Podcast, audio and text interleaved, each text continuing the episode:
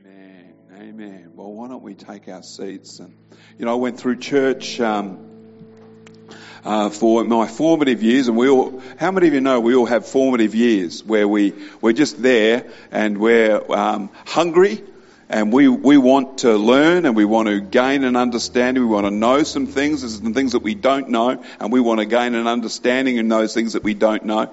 And I sat under a pastor for a good many years who every time he got up to the pulpit, he would say, well, God is good. And he would say that every, you know, it was like if you didn't know, you soon came to an understanding that God was good. And he said it in such a way that you never got tired of hearing him say it every time he got up. Because so many people out there in the world don't know that God's good. They don't know that He's a good God and that He's on your side, He's not against you.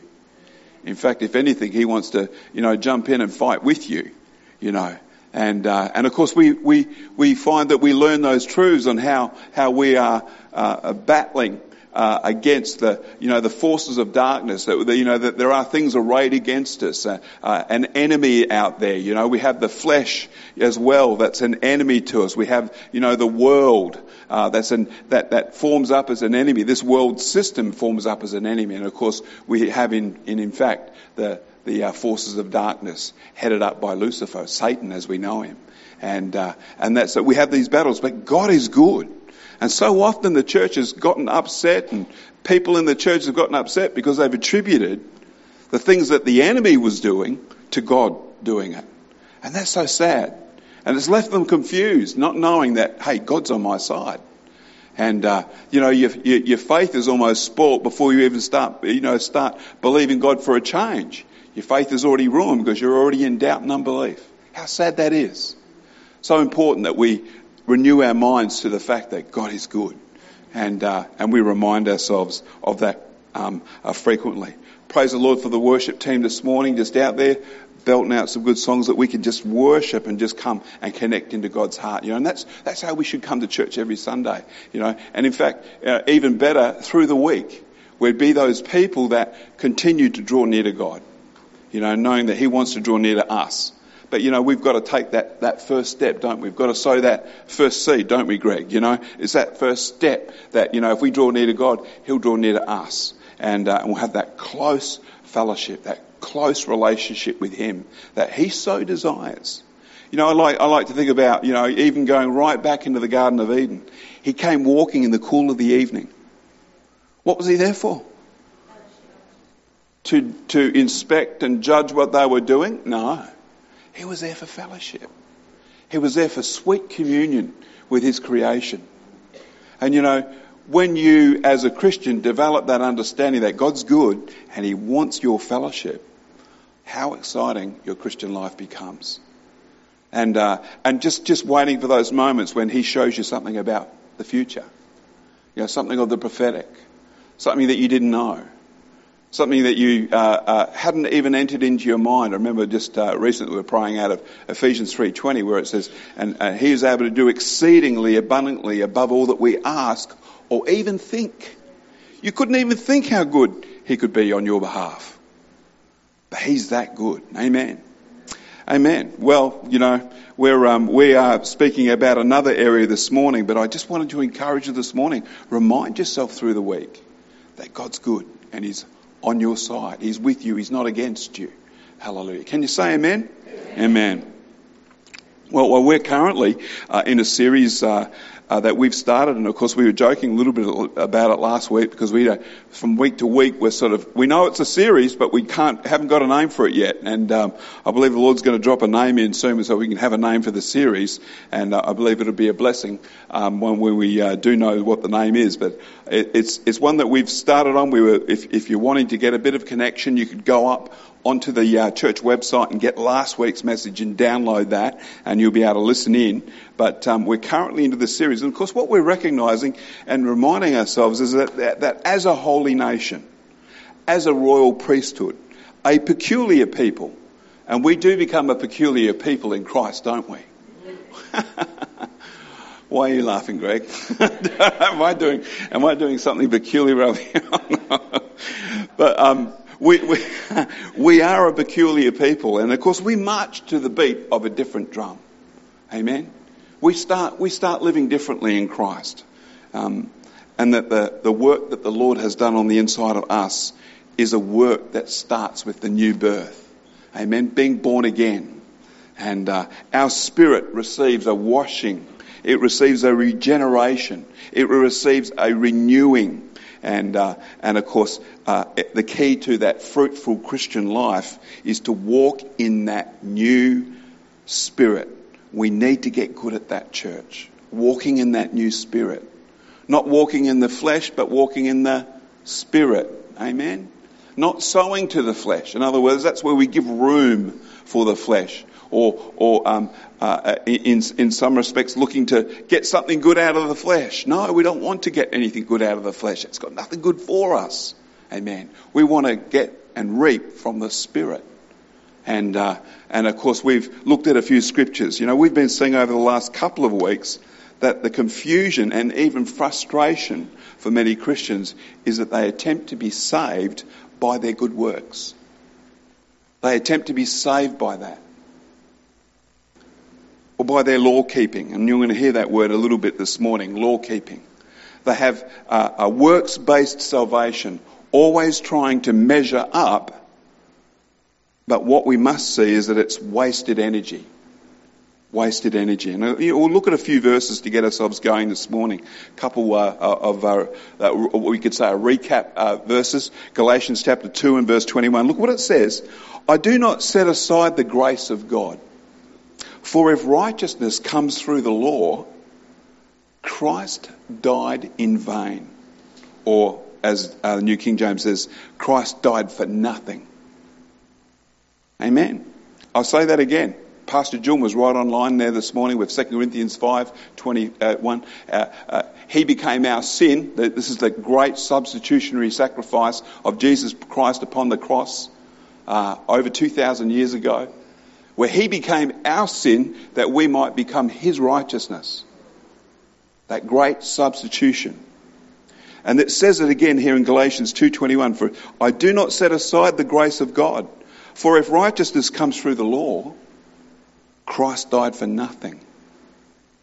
Good verse. Good thing just to remind ourselves about. Problem with that failed approach is that it is a focus on the wrong thing. And it results in an attitude that's expressed through self condemnation, if you're sort of viewing yourself that way. And of course, even worse, condemnation and judgment of others as you try and get them to measure up to the law which everyone's going to fail at. And so judgment and condemnation comes uh, from those who, who are, are stuck in that, um, uh, that way of thinking. how's this? When bank tellers are being taught to uh, uh recognise counterfeit banknotes, they don't teach them what a counterfeit looks like. They don't do that. They get them researching and reviewing and looking at the authentic banknotes. You look at the real so you can then see and understand and immediately recognize a counterfeit. So we've got to behold the truth. We've got to see uh, and, and recognize um, the authentic. Uh, ever met a legalistic Christian? I know I have once or twice in my Christian life. And if you're reasonably discerning, uh, you can sense the spirit of legalism at 10 metres. Um, and, uh, you know, salvation by works, Christian law keeping is focused on making our flesh better.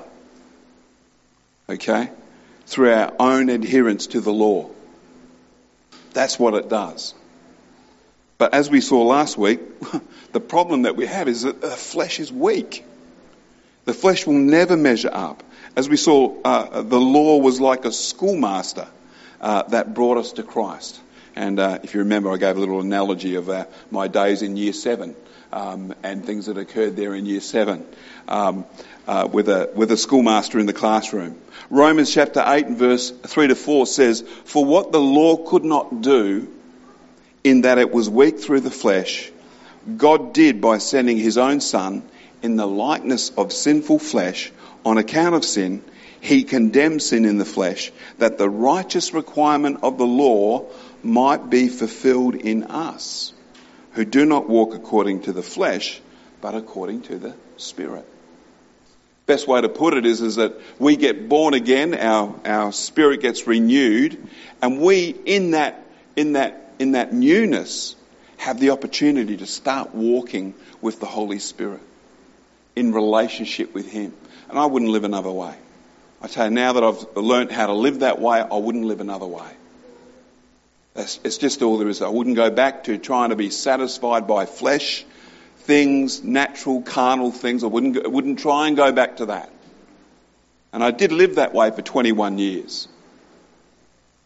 And I found that the new life in Christ is so much better. It's so exciting when God drops something into your heart. Sometimes it's early in the morning, and that early part, that early in the morning bit's a bit hard to take. But, the Lord wants to get your attention, I guess, you know, and he, so He gets you early in the morning. And I, I woke up on, um, I believe it was Monday morning with a vision from the Lord. And uh, it was a fun vision. I woke up laughing as, as, as, uh, as I mused on what He was saying to me uh, through this vision. Who plays golf? Anyone play golf? It was a, um, it was a, uh, a tee shot from the rough. Okay, best way I could describe it. And was, it was an elevated rough position, so it was like going down onto the, the, the green toward the pin or the flag. Okay, and whoever I was playing with was holding the flag, thinking I wouldn't get it in because it was off, you know, off the rough into the onto the green and and uh, the funny thing about this vision is I hit that ball with such gusto that you wouldn't expect anyone to hit that ball with such gusto. But I hit that ball with such gusto that it hit the flag, knocked the flag out of the way, dropped into the hole, and the person who was holding onto the flag fell over. Laughing. And that's how I woke up. And the Lord spoke to me about some things out of that and gave me a few words out of that about about authority, about um, accuracy, about joy. And uh, he said a few things to me about that, about that we're to live that way, you know. And um, and you know the thing is, with God on our side, we can be accurate. Amen. And not only that, but we can have joy as well. We can have the joy of the Lord springing up in our lives because He's with us. He's working in our lives. Amen. Amen. So you know, um, you know, we, we uh, uh, recognize that walking in the Spirit takes us through a lifestyle where we are hearing from Him. We are being led by the Spirit of God. Had another amazing experience through the week as well, where, where the Lord just, again, through an unusual set of circumstances, led me to contact someone and to find such synergy in contacting that complete stranger such synergy in, in things that we're doing here as a ministry and as a church. I was, a, I was stunned at the way that he did that. And um, I had no idea what I was doing. And yet he worked something out of it. So we need to walk by faith, don't we? You know, not by what we can see, but by what we believe. Amen? So, Galatians chapter 3 and verse 3, it says, Are you so foolish? Having begun in the Spirit, are you now being made perfect by the flesh? And we've looked at this a few weeks in a row because it speaks about how we start the Christian life in the Spirit. We start that way. He, the, the start of the Christian life is the new birth. We get born again. And having begun in the Spirit, are you now being made perfect by the flesh? And that's that, that energy that we put into trying to be better trying to be the, you know, the person that we're supposed to be when God says, I've, I've, already, I've already perfected you through my work in your spirit. There's a perfected work there. Amen. He has perfected forever them that are being what? Sanctified. Amen. You know, um, the Amplified Version brings it out a little bit further. It says, Are you so foolish and senseless, it says, having begun your new life by faith with the Spirit, are you now being perfected and, and reaching spiritual maturity by the flesh? That is, to, uh, that is by your own works and efforts to keep the law. And we're going to talk about that, keeping the law bit. The early church had um, a crisis over the question of law keeping and the beauty of the early church is we can read in the book of Acts how it all uh, uh, uh, um, played out. They had seen great revival. The preaching of the gospel was was uh, uh, doing all that it was designed to do. Uh, that you know the, the, lost were being saved, the uh, signs and wonders and miracles, gifts of the Holy Spirit working through them. They were working with God and uh, and, and, God's people being discipled. We see all of that going on uh, in the early church. But some of the born again Jews had started to say, well, the Gentiles, the non-Jews, need to be circumcised. Some of you who have read the Bible a little bit would know what I'm talking about. And we'll see that they were actually saying they need to be uh, born again and as well keep the law of Moses. That's really what they were saying. And we're going to look at that and we're going to see that. So, so the first church council was convened to discuss what the official position of the church should be on law keeping because this division within the church was already gathering momentum in the church. That you not only need to be born again, but you've got to keep the law. Keep the law of Moses. You need to be circumcised and, um, and follow through all the, um, uh, the, the, ceremonies and rituals. Look at Acts chapter 15 and verse uh, 1 to 2. So, oh, oh, goes off down the bottom a little bit. Okay. And certain men came down from Judea and taught the brethren Unless you are circumcised according to the custom of Moses, you cannot be saved. Oh, all my, all my alarm bells would have been going on if I was a pastor in that church. Therefore, when Paul and Bar- Barnabas had no small dissension and dispute with them, in other words, a bit of an argument uh, started to play out and dispute with them, they determined that Paul and Barnabas and certain others of them should go up to Jerusalem to the apostles and elders about this question. And Peter addresses the assembly, gets a good word in, uh, and makes the case for salvation based on faith and not works. Gets a good word in. Notice how he makes it clear how we are purified. I want you to see this in the next uh, passage. It says, Now the apostles and elders came together to consider this matter, and when there had been much dispute, Peter rose up and said to the men and brethren, You know that a good while ago God chose among us that by the mouth uh, that by my mouth the Gentiles should hear the word of the gospel and believe. And so God, who knows the heart, acknowledged them by giving them the Holy Spirit, just as He did to us and made no distinction between us and them, how did he purify their hearts? How did he purify their hearts? By faith.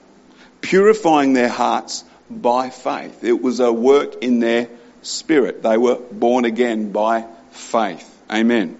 Just as those well known verses in Ephesians tell us, Ephesians chapter 2, verse 8 to 9, for by grace you have been saved through faith and that not of yourselves. It is the gift of God, not of works, lest anyone should boast. Again, Pastor Jun was sharing that in his communion message this morning. Verse uh, uh, 10 through to 11 of Acts 15, it says, Now therefore, why do you test God by putting a yoke on the neck of the disciples which neither our fathers nor we were able to bear? But we believe that through the grace of the Lord Jesus Christ, we shall be saved in the same manner as they. Hallelujah. Let's read on. Acts chapter 15 again, verse 12, and it says, Then all the multitude kept silent and listened to Barnabas and Paul declaring how many miracles and wonders God had worked through them among the Gentiles. So in other words, they were saying, look, God's at work among the Gentiles. He's not excluding them because they're not keeping the law of Moses or they're not circumcised. He's working in the midst of them. Amen. Gentiles are being saved. The non-Jews were being saved at that time from many nations. And, uh, and after they had become silent, James answered, saying, Men and brethren, listen to me. Simon has declared how God at the first visited the Gentiles to take out of them a people for his name. So here's James. You know, he stands and makes his decree. He determines that the best conclusion is to write a letter and send it back through the churches. You know, all the other churches. You write a letter and you take it with you. You know, and, and so that the early church would, would know beyond doubt. They, you know, they, they sent it with trusted people. And, uh, and, and of course, uh, what is basically in that letter is that law keeping is out. No longer required. No longer something for those that are born again, those that are saved. And we'll read it up there in Acts chapter 15 and verse 22 to 23. It says, That it pleased the apostles and elders with the whole church to send chosen men of their own company to Antioch with Paul and Barnabas, Judas, who was also named Barsabas, and Silas, leading men among the brethren. So it's a bit like, how do we know that's an authentic letter? It's not these two guys that are saying this by themselves. What they did was they sent some people who were known. They sent some leadership along, you know.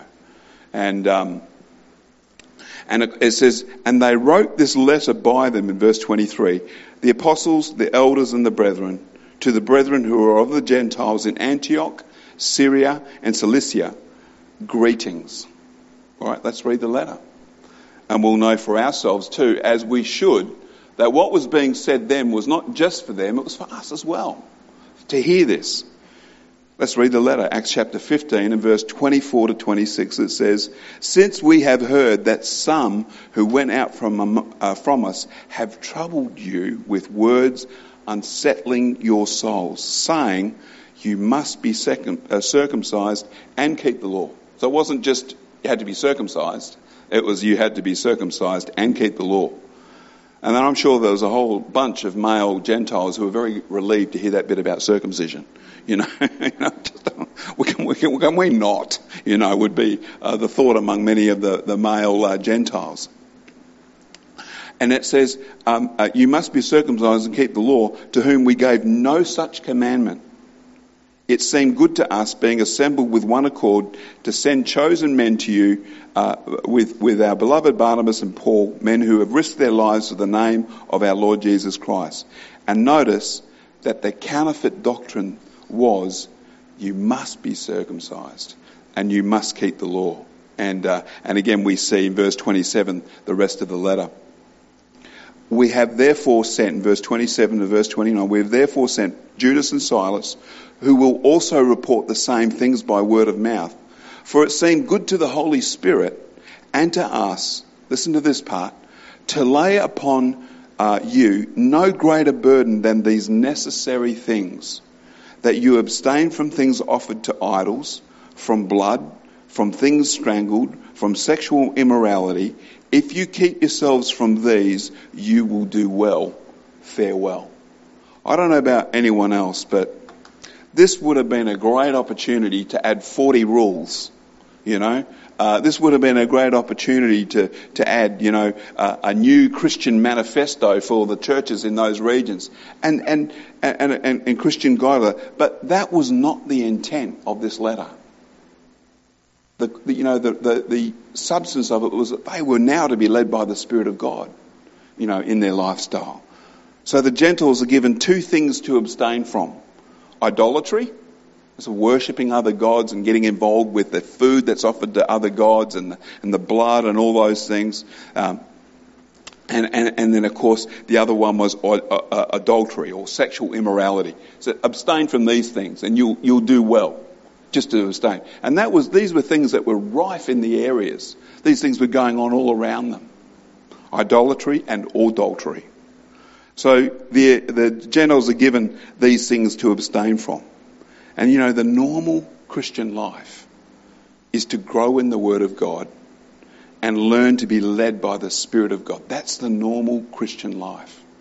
Not just to be so full of the Word. You know, the Bible says that the letter kills, but the Spirit gives life. We're to give ourselves to the Word and to the Spirit. Amen? And uh, you know, this is the this is where growth uh, in our lives come from. And learn to be led by the Spirit of God from within our own born again spirit. You know, you, you say, well, what does that take? Just a little bit of discipline in the mornings, maybe just stepping into prayer and, and actually having some uh, uh conversations with the Lord just from your own heart. So very important to get into that, you know, as a lifestyle. And you watch how quickly God steps into that arena with you, into that space with you as you become a prayer person. You watch how quickly He'll come and commune with you and talk with you and speak with you. Show you things to come, the Bible says. I don't know, I like that bit. I want to know what's going to happen next, you know, and I want to know that I'm online and I'm, I'm stepping in line with the Lord. Amen? Amen. It's an exciting lifestyle. And um, it's so that growth should continue. Amen. Continued gratitude and thanksgiving for what Jesus did for us on the cross of Calvary. Because that sacrifice of His is the, is the basis for our salvation. That is the place where we receive the gift of righteousness, right standing with God. When we first believed on Jesus, you know, you're never going to be any more um, righteous than what you were then in your Christian life when you first received Jesus as your Lord and Saviour. You know, uh, after the service, we're going to give an opportunity for those that maybe are with us, not sure. We have a few visitors with us today uh, who maybe have never prayed a prayer of salvation, never prayed the prayer that gets you believing in your heart and confessing with your mouth the Lord Jesus and believe that God raised Jesus from the dead. The Bible says when we do that, believe in the heart, confess with the mouth, we shall be saved. And people often ask, how do you then lose your salvation? We're not called to keep the law. How can we get it wrong? It's as we go away from God that we get it wrong. Amen? It's as we deny Jesus that we get it wrong.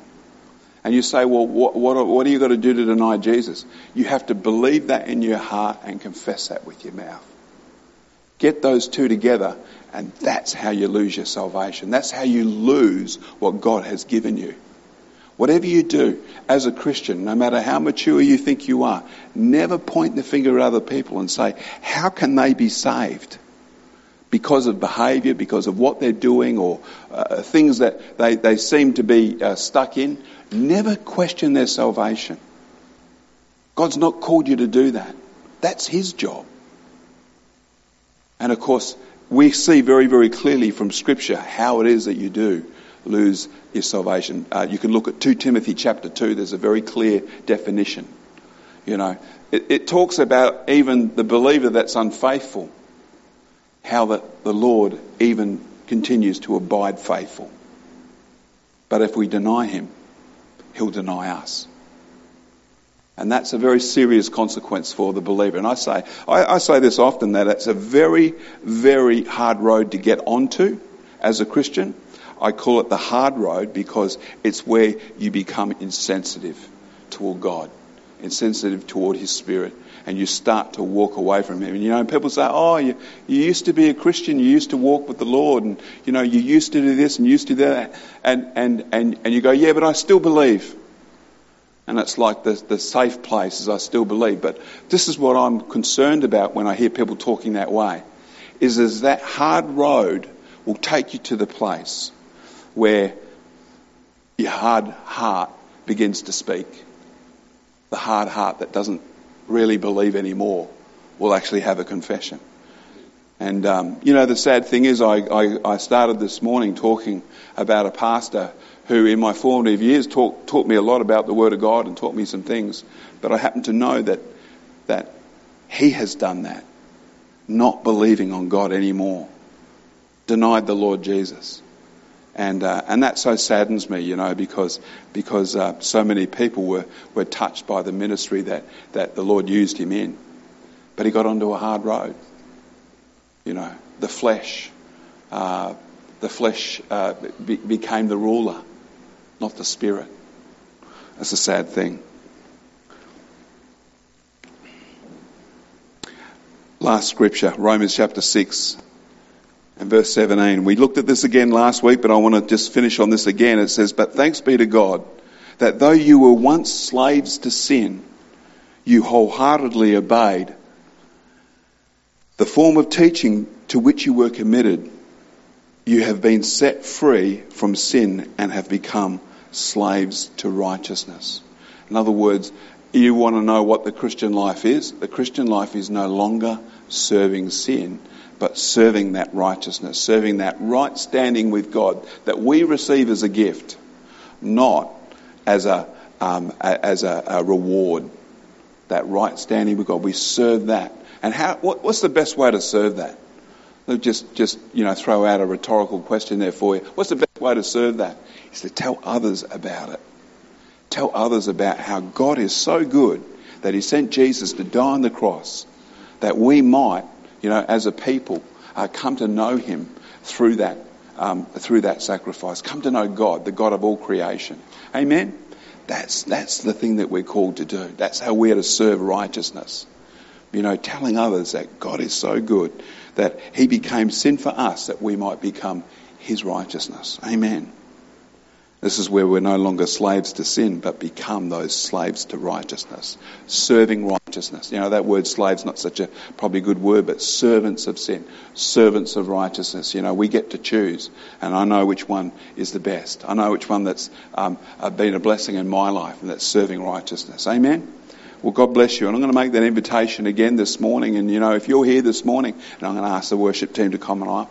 Um, if you're here this morning and maybe you've heard some things today that, uh, you know, challenge maybe some of your uh, historical thinking, maybe some some thoughts that you had about about uh, what it meant to, to, to be a believer as a Christian, I want to challenge you this morning. If you've never asked Jesus to become your Lord and Saviour, if you've never invited Him to to um, uh, be real in your life, I'm, I'm, I'm encouraging you this morning that uh, He's here today to meet you. He's here today, present, um, to make Himself known to you in a way in which you could not deny Him. And um, it's just a little prayer. And just after we sing this last song, if you would like to come on down the front, just over to um, um, my, my right here, um, I believe that the Lord's here to, to meet you and, uh, and, and show you a salvation that touches your very heart, your very inner being. And uh, it's an exciting lifestyle to live, I assure you. I'm pushing 40 years in it now, and I wouldn't be doing anything else. Amen? Praise the Lord.